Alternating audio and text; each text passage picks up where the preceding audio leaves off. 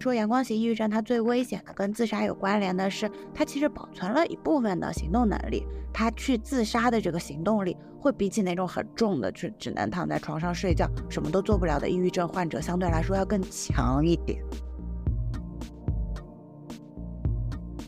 又看到有一些网友会说，那他已经非常痛苦了，他这么久，他有权利去终结他的生命，这样他就不会再痛苦了。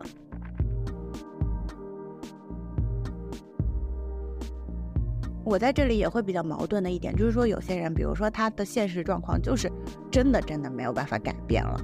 然后我们好像去苛责这个人，然后去跟他说啊，事情会好起来的，绝望只是短暂的，你不可以这样呀，会不会有点不负责任呢？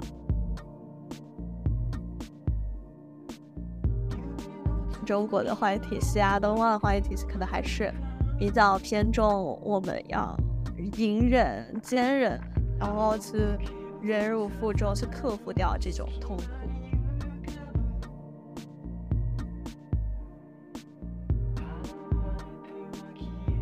Hello，各位听众朋友们，大家好，欢迎收听空灵效应。我们是一个以精神心理健康为主要关注点的科普访谈类节目。我是节目主播小景，现在是精神病院的住院医师。本期节目的另一位主播是节目策划夏虫。今天和夏虫紧急的聚在这里。主要是想对最近的一个时事新闻做一个精神科上的补充，和大家分享一些相关的知识。呃，七月五号晚上八点五十分左右吧，李玟的姐姐李斯玲 Nancy，然后就发了一篇这样子的文章，讲说 Coco 离开了我们，嗯，是因为抑郁症的一个自杀。然后那在整整大概过去一天多的时间里面，大家对抑郁症有非常多的讨论，然后也包括。呃，我们自己这样的一些普通人和朋友之间，也会对这些抑郁症呀，还有对自杀等等，有非常多的这种理解和不同的观点碰撞。呃，那在这个里的话，其实我是想说，请小景作为一个精神科的专业的医师，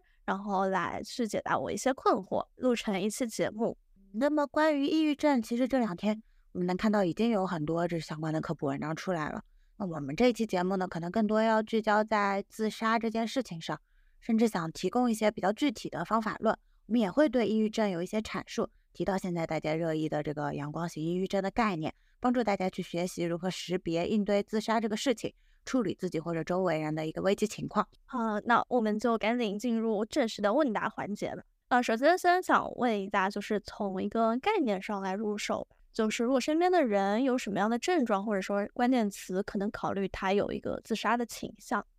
嗯，其实这个问题就回答起来还挺直接的。就其实如果这个人自己表述了他有考虑过死亡，或者他有过这些消极的观念，甚至想离开人世，其实就是一个自杀的倾向。那自杀他不一定一定是出现在抑郁症患者身上，但是抑郁症患者他确实是一个嗯很高频的会有消极想法的一个群体。这次这个新闻事件也是和抑郁症这个疾病有关。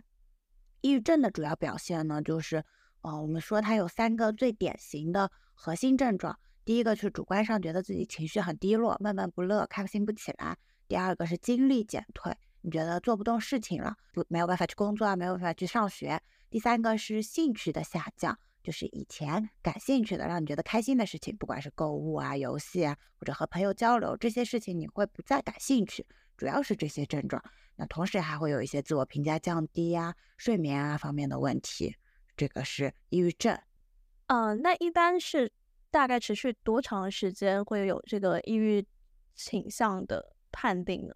一般就是刚才说的这种，就是考虑抑郁情绪、抑郁状态的状态，它持续两周以上都没有一个好转，就是可以考虑抑郁症了。嗯，明白。嗯，那想到 Coco 的话，可能也很多人提到这个阳光型抑郁症。那阳光型抑郁症它为什么会比较危险呢？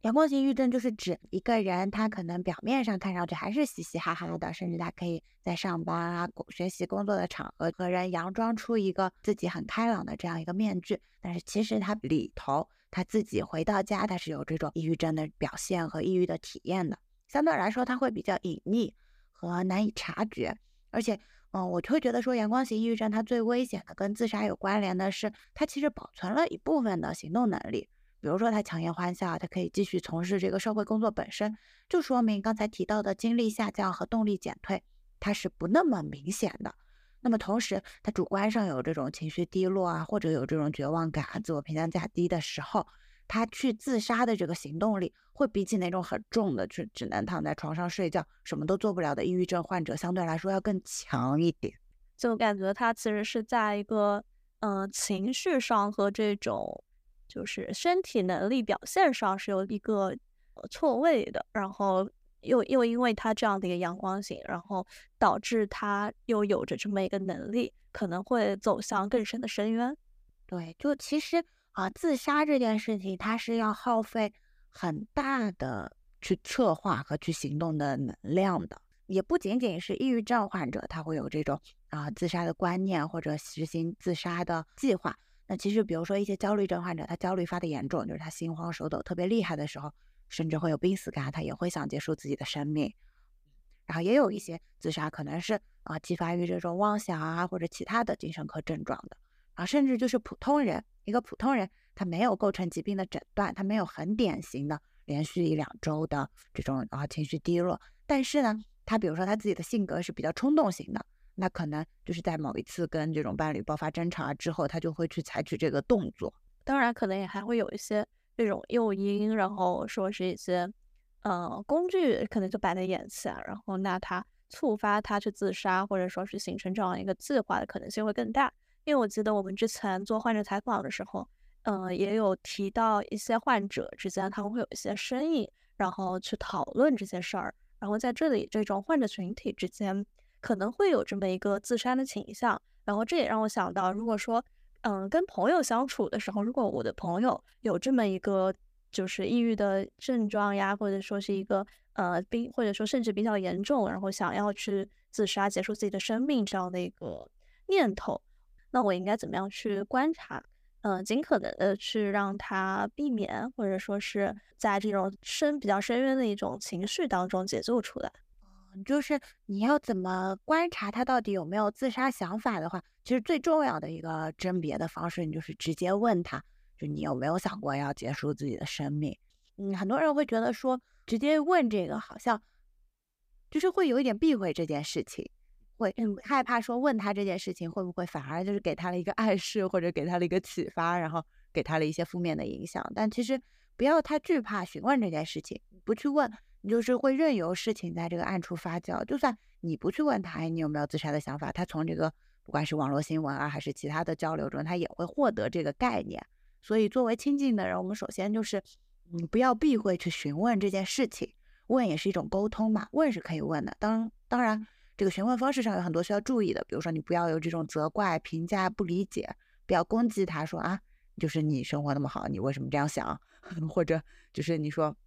啊，你不要这么想啊，开心一点啊，这种都是所谓的雷区嘛。所以，但是直接询问他是可以的。然后呢，在询问的过程中，可能比较重要的一点就是，你甚至还需要问一下他的这个自杀计划筹备的进度。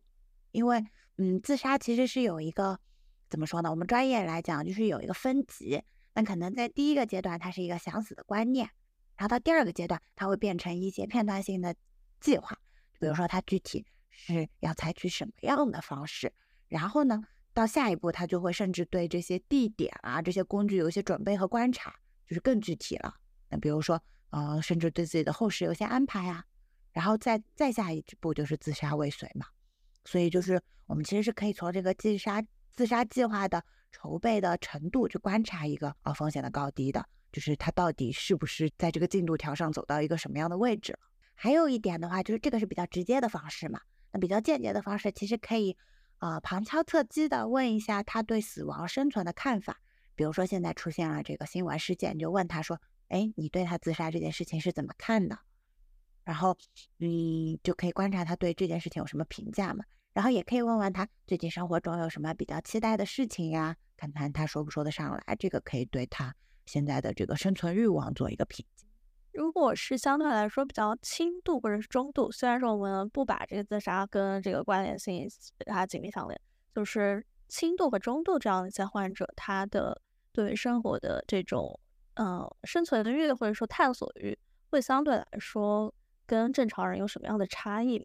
嗯，其实就是每一个患者，就是放在他身上的这种症状比例都不一样。有些患者他可能是情绪减退，然后绝望感，包括他原来的这种说原生家庭啊、职场环境、各种的周围环境的纠缠很多。然后有些患者呢，他可能相对来说就是睡的觉睡得厉害，就是精力减退，然后甚至头晕啊一些其他躯体化的症状。所以就是说，真的个个体的每个患者，他其实都有很多的特点，所以不不能仅仅的用轻中重的分度去判断一个患者。一个患者他的。啊，自杀相关的风险到底是怎么样的？其实跟我刚才提到的外部环境和他自己本身，就是他的一个性格特质和他之前接受的教育，就是对死亡的看法啊，这种都有很强的相关联性。就是真的是每一个个案都要具体分析他的自杀观念，他的自杀风险到底有多高。那怎么样去判断他就是他是一个自杀的计划精密的一些程度呢？就是包括说。他准备的程度，有可能他就是说，哎，我其实没准备，然后我就只是随口说说这种，这种其实相当来说就是一个自杀观念嘛。嗯，然后我们在这里要强调的一点就是，所有的自杀想法一定都是很严重、很危险，就是其实都要重视，因为我们中国人相对来说，其实表达还是比较含蓄的，所以不管是在争吵中啊，或者就是，嗯，比如说他今天看了这个新闻，随口说了一句，就说。啊，他死了，那他一定得到解脱了吧？甚至就是这种很委婉的表达，其实就是一个自杀想法的表达。这种在我们精神科临床就算是有消极观念了，就其实已经达到我刚才进度条说的第一级了。嗯，那再往下，他就是我我刚才介绍那些嘛，就是具体的手法，他是不是推敲了这件事情的可行性？然后比如说他会。有有一些患者他会阐述，就是说啊，我就是想结束我的生命了，但是我想过，比如说我要去跳楼，然后我会觉得很这样在过程中太痛苦了。他在描述这件事情的时候，好像形容的是一种退缩感。我我想去，但是我觉得太痛苦了。但是你仔细转念一想，就其实他把这些方法都想了一个遍，甚至思考了自己在这个过程中是什么样的体验。这个其实就比一个单纯的想死的观念，其实是要更严重一点了。嗯，明白。就还有一些，我可能记得小时候看《名侦探柯南》的时候，然后有一些那种什么类似的判案手法，然后会有一些嗯评论弹幕就会讲到，就是类似的就是那他这种死法很痛苦还是怎么样？就呃像有一些患者，他会不会也可能是这种为了去找到一种方法？去疯狂的去做很多 research，去看不同的这种犯罪的计划，然后来反推到自己身上。我觉得还挺常见的，就我接触过，因为就是在把嗯自杀就是死亡这件事情具象化的过程中，他就是会去收集这些讯息嘛。嗯，这个是我们刚才说的，就是有一个进度条的情况下，就是他慢慢的去就是筹备这件事情，然后终于走到这个终点，可能他就去做这个行动。然后另外还有一种就是我刚才说到的，可能这个人本身他情绪不稳定，然后是受外界的影响很厉害。然后比如说他这个亲密关系不好啊，几天跟领导爆发了一次争吵，或者跟呃配偶、家里人爆发了一次争吵，然后他就会他就会很快的走完这个进度条。所以虽然我们是有这个进度条的，但是不一定所有人就是以一个恒定的速度在行走在这个条上。你接触到一个人的时候，你其实能看到他在这个条的什么位置，或者你能发现他的性格可能就是会越过这个条，就是直接走到那个自杀计划的实施这一块。这种人相对来说都是风险比较高。嗯，但我其实在想，就是小景在做医生的时候，应该会在临床上就遇到过一些病人，他可能是真实的存在这种自杀的想法。然后，那如果是我们在生活当中呢，也许这个患者他并没有去就医。就这样的一个家人朋友，他有这样的一个想法，那我们应该怎么样去做呢？首先就是你这个题干中间有一个词，我让我感触很深。我不是要攻击你啊，就是因为你提到说真实的存在自杀的想法，那么你觉得就是在你的潜意识中，你是不是会觉得说有一些自杀想法其实是虚假的，是是作，是为了博取别人的关注？你会这样想吗？呃，我可能会觉得有一些。在情侣吵架的话，他可能就会有我要去死了，然后我不想活了，我想要自杀。我觉得这种是，然后或者说是，呃，我们平时在抱怨的时候会觉得真的很想死，就这种类型的话，我觉得这个可能说是判断为是虚假的，还是爱生活的，还是在呃艰难 struggle 当中的。但如果说就是抑郁症患者，他真的到了这一步，觉得对待生活的这种悲观情绪无生无可恋了，那我觉得这个算是真实的，是吗？首先就是我会觉得说，反正至少从我们一个医生、精神科医生的角度来讲，肯定是就是最谨慎、最踩那个最有保障的那根底线的话，其实所有的这种关于死的这种抒发，其实都是要警惕的。比如说刚才你提到的说，情侣吵架中间他说一句要死要活的，那其实就是暗示了这个人他情绪不稳定嘛，他会把生死挂在嘴边，那其实他就是一个自杀，相对来说风险比。就是情绪稳定，能反复的复盘这些话，就是这些吵架的过程的人要更。还有一个，刚才提到，就是说可能我们生活中就是比较丧，就反复觉得说啊，工作太多了，今天想死，就是什么地府多少层了。这这种就是虽然现在互联网流行一种丧文化嘛，可能很多就是对这种，嗯，就很多消极情绪其实隐盖在这个里面的，所以还是强调要重视，就算可能呃是一个你比较熟悉熟悉的人。然后在你的判断中，他提到这个呃死亡这件事情，就是相对来说，嗯，怎么说呢？就是好像不会那么严肃，好像是开玩笑，或者好像只是一个博取关注的手段。但是，嗯，其实就是他开始用这件事情来博取关注，开始用“死”这个字来抒发自己情绪的时候，就会比呃比怎么说呢？就会比不碰这个字的人相对来说风险要更高一点因为这个。敬畏和恐惧其实已经在这种日常表达中减减轻了嘛？嗯，那我觉得这应该是两层，一层的话就是对于这种情绪波动的人，这样子是一个人群的特质，我们需要去做的，嗯，最好可能是宁可信其有，不可信其无这样一个态度。嗯，但是回过头来说，因为我们大家成年人在社会交往中还是强调一个独善其身，就是我们今天出这期节目，我们是想说。就是一个你很在乎的人，就是你真的就很担心他的生命安全，然后你可以去卷入这些。但是从另外一个角度来讲，说，哦，我并不觉得说情绪不稳的人，然后他用这种方式去博取关注，周围的人就一定要对他的生命去负责。这个也是我想说的。就我不知道我这样表达大家听不听得懂。嗯，我希望就是你想帮他，然后你就是需要去帮他，然后你就采取这些手段去关注他。但是。今天听这期节目，如果是想为了自己的朋友啊，或者周围的别人听的话，就是你自己的情绪，可首先也要照顾好。我们知道飞机失事的时候，肯定要先戴好自己的面罩，再去帮别人嘛。嗯嗯。那回到你刚才问的问题，就是说这个家人朋友他存在一个自杀想法，我们该怎么去做？首先要说的就是，其实身为家人和朋友，我们很难去纠正一个自杀的观念，就是你很难劝他放弃这件事情。所以在那个当下，你呃。最有效的，呃，最要做的一件事情，其实是保证环境的安全。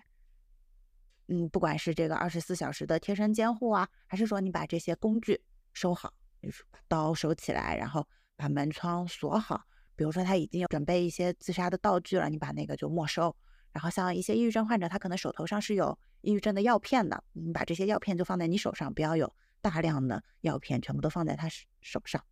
嗯，这样就其实相对来说。能防止一些意外的发生，就是你一方面你不要去跟他冲突，你减少他的你主观造成的情绪波动，不要去跟他冲突讨论这件事情。然后另外一方面，你要增加一些他自杀的难度。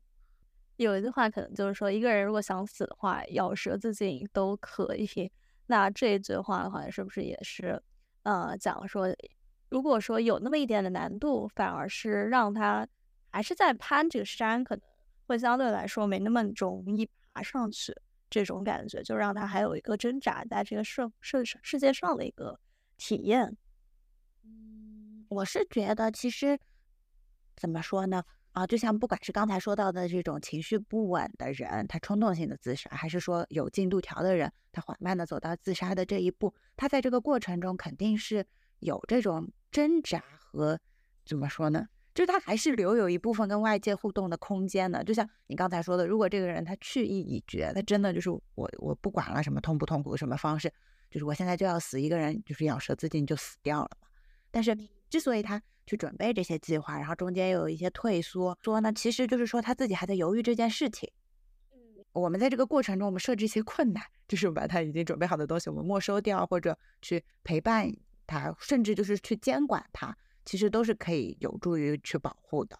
感，觉得其实这个过程有点像是在田径比赛里面的跨栏，就是我们人为的，或者说作为家人朋友去给他设置一些这种呃栏杆，然后跨栏，然后让他越不过去，他可能本身就呃情绪啊、生理上会有一些这种乏力等等，然后那他就确实很难再去跳上跳得很高，把他再跨过去。那这个时候他可能会往回走一些，然后在。在这个往回走的过程当中，也许我们再给他多一些的关爱，或者说是呃多一些的理解等等，然后能够让他慢慢的回到他最开始的那个，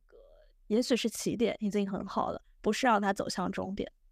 对，所以刚才我们讲到设置跨栏嘛，然后我我是觉得说，在这个嗯，终于比如说一个人他最后没有办法走向自杀的过程中，其实还有一些人他的某些言论其实是起到一个加速器的作用的。就好比像我们刚才说的，就是哎，他可能准备好了自杀道具，然后他的自杀道具被没收了，他今天就是他他今天这个情绪就被平复下来了。这个是我们一个成功的设置跨栏的过程嘛。然后这个时候就可能会有另外的第三者，甚至是网络上不认识的人，他来评价一句，就说你不是说想死吗？刀收了你就死不了了吗？你不是咬舌自尽也可以死吗？你去跳楼啊？就是不是会有这种言论吗？我感觉这种就属于一个加速器言论。嗯。就是他在那种环境之下的话，就很难再去做一个理性的评估，然后又把这些跨栏全都踢掉，然后就静止的冲冲过去，有这种感觉。所以就是可能甚至很多患者他走到这一步，甚至是普通人他走到这一步，他就是经历了一个存在感危机，比如说没有信仰、没有追求，然后有这种不被理解的感觉，他才会开始踏到这条跑道上嘛。那你在这个时候，你再给他一些这种落井下石的行为，我觉得就是这非常的不道德。嗯，所以大家就是还是谨慎讨论这件事情。就是你可以对别人的这种轻生行为有有不理解，然后你对生命有一些别的看法，但是你不是他嘛，就是你不要做一些很评判性的语言，那个我觉得是不好的。至少不要发到公共空间上，也不要嗯嗯不要去攻击到那个正正在这条跑道上的人本人。那我们在观众席上，我们有一些窃窃私语，或者你要对这个生存啊什么的发表思考可以，但是就是现在那个那个正在跑道上的事情是真的攸关生死的事情，那那方面的这种表达欲啊、评价的欲望，我觉得真的是要多克制一点。嗯，其实包括像这个这个新闻事件吧，也会有很多人去评论他的一些会不会有一些因果的关系啊，然后包括他自己的一些生平，然后这几天也是。非常多这种，呃，有一点点类似于说，哎，那应该是这个 A 事件、B 事件、C 事件叠加起来，让他变成这样子的，然后让他今天是走向自杀了。那，嗯，然后这种讨论或者说这种呃不理解，就是你说的，就是我哎，你都已经这么有钱了，这么漂亮，这么快乐，为什么不快乐？就是这种想法的话，呃，我觉得可以就是化用一句话吧，就可能说。呃，子非鱼焉知鱼之乐？但那子非鱼也焉知鱼之悲或者鱼之哀？这种，我觉得这个也是一个道理。嗯，那么其实对于抑郁症患者来说的话，对于本人就是他自己怎么样可能说去避免走向自杀呢？怎么样去通过自己的力量去化解掉这一份痛苦、这一份悲伤、哀愁？嗯，首先在抑郁症患者上。因为我们会觉得说这种情绪低落和绝望啊，然后消极的观念都是症状的一部分嘛，那它本身就是很难被忍耐，很难通过他自己的努力去克服、去对抗的。所以我会觉得说，在这种情况下，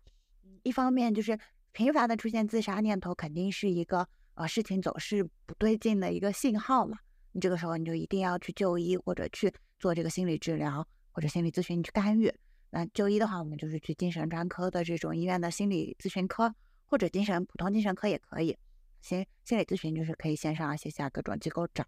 然后呢，我会感觉说，在整个过程中，你比起去靠自己的力量跟他做对抗，你可能更能做到的一个事情是缓冲和躲避。那一方面是我刚才讲的，说你去就医和做心理治疗，这个其实是建立社会支持嘛。那别的社会支持的部分可以是你的父母啊、配偶啊、朋友，你尽量选择让你感受好的人，你跟他待在一起，然后也就是，嗯，一个人的话，你就至少确保自己在自杀这件事情上挣扎的时候，你可以想到说有一个足够能理解你、能阻止这件事情发生的人，你是可以在最危机、最危机的情况下联系的。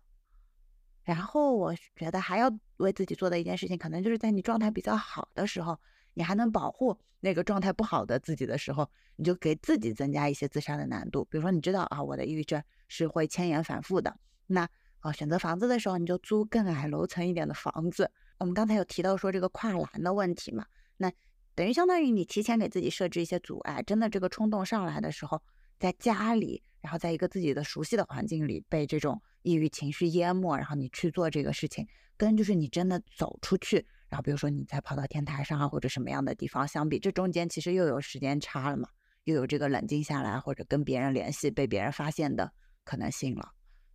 最后，最后我要提的一点就是，还是要避开一些嗯不好的环境的外界因素。就我们刚才说到，要建立社会支持和让你感受好的人待在一起。那让你感受不好的人和环境，一定就是要逃离。可能包括，比如说你本身困扰你的是职场环境，是这个啊亲密关系，那就是离开这些有毒的关系。这个时候，我知道大家肯定还会面临很多现实的困难，但是这个时候真的是生命最重要。然后另外一方面，就是我们之前有提到一些，就是患者之间的互相沟通啊，甚至包括这次关于自杀的新闻，这种负能量的东西就尽量少接触一点。呃，我们就是讨论了这么多关于自杀干预，然后去判断怎么样去判断自己的家人朋友可能会有一个自杀的这种念头，和抑郁症患者怎么样去避免走向自杀。那么我有一个可能跳出真实的问题，是讨论自杀这件事儿本身，它究竟是一个环境问题呢，还是说是自我内部的驱动内因这样的一个观点呢？啊，我会觉得，就是在我学习的过程中，我自己形成的理论体系和我的道德标准，就不一定能代表官方答案。但我会觉得说，一个自杀观念的形成，可能更多是这个人个体的内部的因素。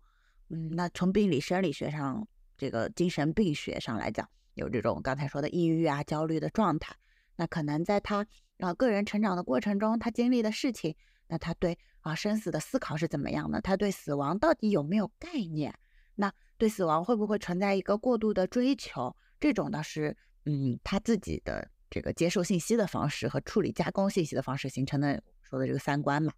那这两个我觉得是内部因素。但是我会觉得说，在自杀观念形成了之后，这个人的自杀计划最后成功了，他按照他在那个节点自己想的那样，真的去结束了自己的生命，我觉得会是我们外界社会的责任。我们没有做到早识别、早发现、及时干预，包括我刚才说的那么多方法，那甚至可能有一些外界的因素是起到了我刚才说的那个加速器的作用，才把它推到那一边。那个我觉得会更多是外界环环境的因素。嗯，就是责任体其实非常多，但自己还是对自己健康或者说自己生命的第一责任人。嗯嗯，我觉得其实还有一个可能。偏重大家会会好奇会发问的一个点，就是也有看到有一些网友会说，呃，那他已经非常痛苦了，他这么绝望，他有权利去终结他的生命，这样他就不会再痛苦了。然后，那小景，你觉得对这个观点有怎么有什么看法？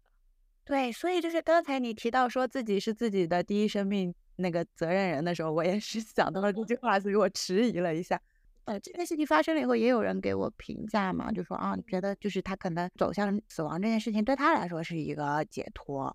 我会觉得说，啊，不管是他当下在那当下在一个疾病状态呢，肯定是不要说。比如说他的这个自杀观念和情绪低落是属于抑郁症发病的一部分，是可以靠服药和治疗来纠正的。那当然不能任由他去做这件事情，嗯，是一部分。还有刚才我们提到的那种冲动性的，你这个冲动其实是会过去的。对，如果做做这样的一个事儿，可能会非常可惜。嗯，对，所以就是从我自己的经历，包括我接触到的人，然后我旁观者的一个角度来讲，我会觉得这种追求死亡的解脱，就是对当下的现实实在太绝望、太绝望了。其实是一个嗯短暂的可以跨越的状态。但是我就不知道，我在这里也会比较矛盾的一点，就是说有些人，比如说他的现实状况就是真的真的没有办法改变了。比如说父母对他造成的影响啊，长期的这种情绪上的比如说他这个工作啊，甚至是经济上啊，如果真的是在那种状况下，然后我们好像去苛责这个人，然后去跟他说啊，事情会好起来的，绝望只是短暂的，你不可以这样呀，会不会有点不负责任呢？所以我对这个事情也没有一个很明确的答案。但是我会觉得能做的你总总要做嘛，你你至少你这个一渔网捞下去，就是你能把那些捞得上来的人捞上来。但是确实是不是会在这个打捞的过程中，你给某些难以改变现状的人一种更深的绝望了？就是说，哎，我我做不到，我你说的这些干预，你说的这些改变，我也做不到，那我就去了。所以，我我对这个这个问题也挺矛盾的。你会有什么看法？我觉得这个，呃，是。从我们可能比较小的时候，教科书上就会有这样的一个观点，就是我们可能中国的化育体系啊，东方的化育体系可能还是比较偏重我们要隐忍、坚忍，然后去忍辱负重，去克服掉这种痛苦。就是中国人其实是一个非常能忍的一个民族。那这种也可以说，呃，有这样一些情绪，可能是我们在进行自己的一个修炼、修行。那我会觉得，嗯，他是否有权利终结自己的生命？然后，那这种状态，我会更加倾向于说，这种状态，或者说他当下的那个困境，什么样是不可以跨越的呢？什么样是可以通过一些分散精力啊，或者说换一个角度，或者说换一些方向，去尽可能的减弱他的注意力等等。然后，我觉得可能就是我的这个发言也会有一点。在患者眼里可能会有一些站着说话不腰疼的那种感觉，但还是希望说能够更偏长远、长期主义的那种态度去看待自己的生命。就哪怕说在这个阶段，然后会觉得这个坎儿就是很难跨过去，这个事件对我的思想、对我的身体影响就是很深重，那能不能就是放下一些可能类似于说。呃，佛教里面的我执这种观念，就是说我们不要眼睛只盯着这个地方看，然后是，呃，换一个方向，或者说也许是换一个地方，就是可能也是跟刚刚前面讲到换一个这种，呃，这种环境，然后去减弱这种环境诱因上的一些变化，来去让自己的情绪变得稍微稳定一些，以免说结呃终结自己的生命等等这样子一些比较呃。大家都不愿意看到的一些实践，嗯，但可能有一些就是国家的那种话语体系会觉得这是一种权利，包括说瑞典、瑞士啊这种安乐死，呃，一些我在小红书上也看到一位就是患癌的女士，当然这个她是属于说生理上是受到非常大的痛苦，当然也有很多就是抑郁症患者，他在生理上也会有一些这种，嗯，刚刚讲的一些病俗体验等等这种。那这里面究竟怎么样去判断？我觉得还是可能偏个人的，就是态度和观点，在自己对于人生体验的深入思考之后，而不是一个比较浮于表面的对现状的不满，就立即终结自己的生命。嗯，所以其实还是就像你刚才不是有提到一个生癌症的人。他们出于这种治疗费用的经济上的考量，包括这种主观上的疼痛，然后他在合法的情况下，他采取了帮助，然后他最后选择了这件事情。这个事实好像在我听来就会觉得比较好，比较会比较让我能接受一点。对，但是回到自杀这件事情上来说，事情一出来，我们大家都会有很多的探讨嘛，不管是惋惜，还是说恐惧、害怕，然后还是对他有一些分析，就是。哎，为什么会是这样的？然后我要探究背后的原因，或者，嗯，我要跟他做一个区分。那我要知道抑郁症到底是什么。回过头来，其实真的放到每个人身上，他的这种所有的线索，所有的你说缘分、经历，然后各种方法是以很复杂的形式纠缠在一起的。所以每个案例、每个人，他都会在那个当下有不同的分析，然后针对他能有不同的意见。所以，我们今天就是虽然泛泛的谈了很多方法论，那确实。就是一些方法上的指导，但具体放在每个人身上，他到底是一个什么样的故事？他对死亡的选择，或者他该怎么活下去这件事情，到底应该怎么做？别人又对他有什么样的态度？这个真的是一个非常大、非常困难的议题。我们今天还是希望能够，嗯，让一些朋友们知道说这个是这个观念是可以被干预的，而不是任由它发展。对，所以最主要的一点就是，其实是可以问、可以讨论的。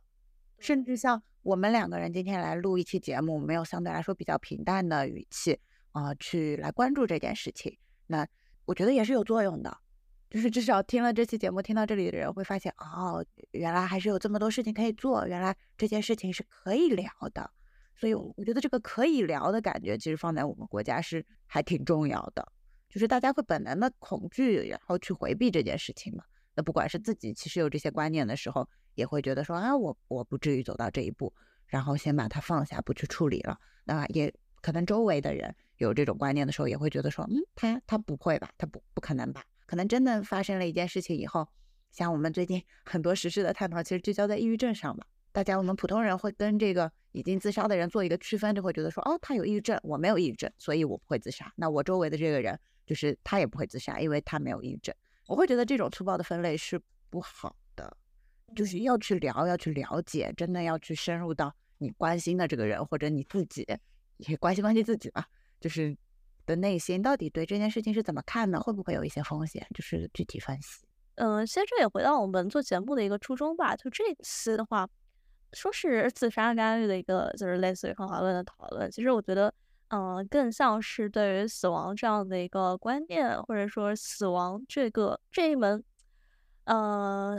心理学、哲学、死亡哲学吧。然后就像之前那个，呃，《寻梦环游记》那片那部电影里面的话，也是这样的一个讨论。那中国会不会之后也会有这样类似于一些动画呀，或者说是呃一些相对来说让人。有这么一个羁绊的产生，在这个世上会有一些勾连的这种，嗯，好的文艺作品吧。然后我觉得这个也是可能会帮助我们去了解死亡，甚至说是反过来去让人更留恋这个世界的一个比较，嗯，好的一些范例。那以上就是我们这一期节目啦，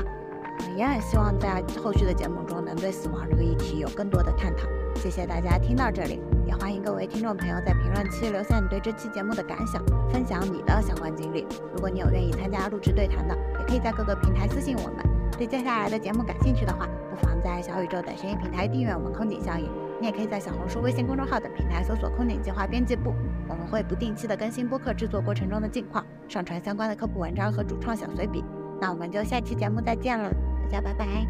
拜拜。